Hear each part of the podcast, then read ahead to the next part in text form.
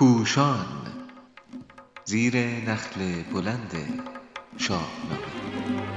شاهنامه خانی از زبان فردوسی خردمند شماره 66 ارزش های دلخواه کابوس. چاپ شده در روزنامه ستاره صبح در تاریخ 15 اسفند 98 نویسنده علیرضا قراباقی گوینده محمد گوهریان. اگر زحاک و نوزر را در نظر نگیریم دیگر حاکمان تا پیش از کاووس همگی به دنبال افزایش تولید و فراهم کردن آسایش برای مردم خود بودند. ولی حکومت کاووس با جنگ مازندران آغاز می شود و آنچه او را به چنین جنگی برمیانگیزد در سرودی که رامشگر دیو خوانده نهفته است. که مازندران شاه را یاد باد همیشه بر بومش آباد باد که در بوستانش همیشه گل است.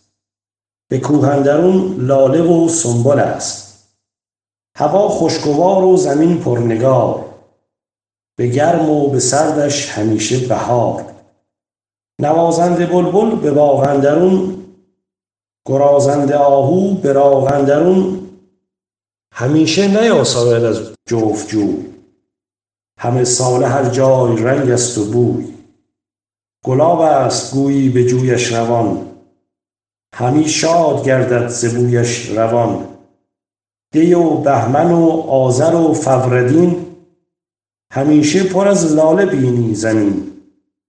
همه ساله خندان لب جویبار به هر جای باز شکاری به کار.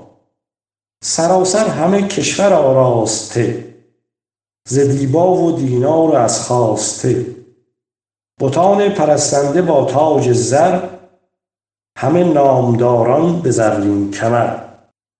اگر چو رامشگری دیو را به زمانی که یک دیو رامشگر معنا کنیم مصرع نخست هم به شکل که مازندران شهر ما یاد باد درستتر می نماید و نشان می دهد که رامشگر از سرزمینی بیگانه آمده دلش برای آن سرزمین تنگ شده می سراید و بوم و بر و شهر خود را آباد می خواهد. فراموش نکنیم که وجود دیوها در میان آدمیان در جهان اسطوره چندان شگفت نبوده است. برای نمونه دیو و مرغ و پری به جمشید خدمت می کردند. زحاک لشکر خود را هم از مردم و هم ز دیو و پری بر می آمیزد و حتی سام زمانی که می خواهد از میان گرگساران جنگاوران و نر دیوان مازندران به نزد منوشهر برود هزار تن از آنان را میبندد و پیاده به خاری همراه می‌برد به جای آنکه بگوییم دیو کاووس را فرید داده است باید پرسید چه چیزی در این توصیف وجود دارد که برای کاووس فریبنده است. در کشوری که سراینده وصف می کند طبیعت زیباست خواسته فراوان است و بردگان و خدمتکاران بسیارند.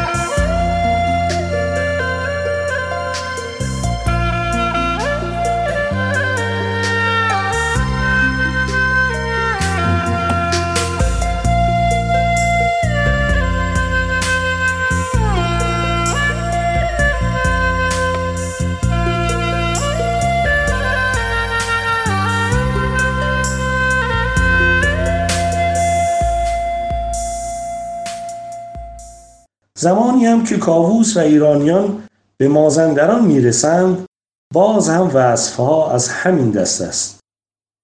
یکی چون بهشت بر این شهر دید که از خرمی نزد او بهر دید. به هر کوی و برزن فزون از هزار پرستار با توق و با گوشوار. پرستنده زین بیشتر با کلاه به چهره به کردار تابند ما. به هر جای گنجی برآگنده زر به یک جای دینار و دیگر گهر بی اندازه گردندرش چار پای بهشت است گفتی همیدون به جای.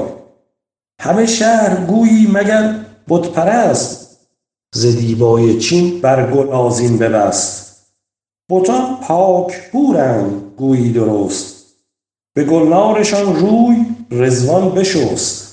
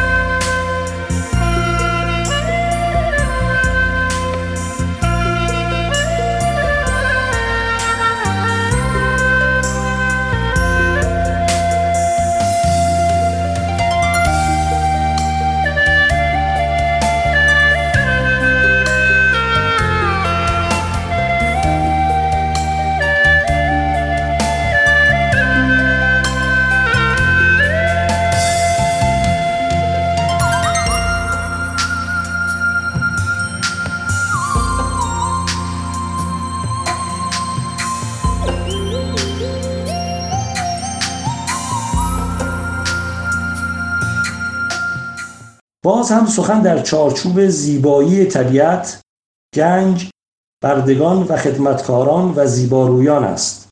در هیچ بیتی سخنی از جاذبه های دلخواه انسان تلاشگر همچون دانش خرد دادگری آزادی کشاورزی و صنعت نیست. شاید با یک خانش بتوان گفت نوازنده بلبل و گرازنده آهو هرگز از جفت جوی آسایش ندارند و به تولید مثل می‌پردازند. ولی جز این سخنی از تولید نیست. ارزش های دلخواه کاووس همچون کیومرس نیست که از او اندر آمد همین پرورش. یا هوشنگ که آهنگری پیشه کرد یا تحمورس که برشتن نهادند روی یا جمشید که زهر پیشه ای انجمن کرد مرد. یا فریدون که به داد و دهش فرخ شد. یا منوچر که گفت با هر کس به درویشان رنج برساند در خواهم افتاد. یا زوتهماس که گرفتن نیارست و کشتن بسی. یا کیقوباد که صد سال برای حفظ صلح کوشید. کاووس همچون دیگر شاهان نیست که به چراگاه مردم برمی افزودند آنچه او را برمی انگیزاند پیوندی با کار و آفرینندگی مردم و ارزشهای انسانساز ندارد.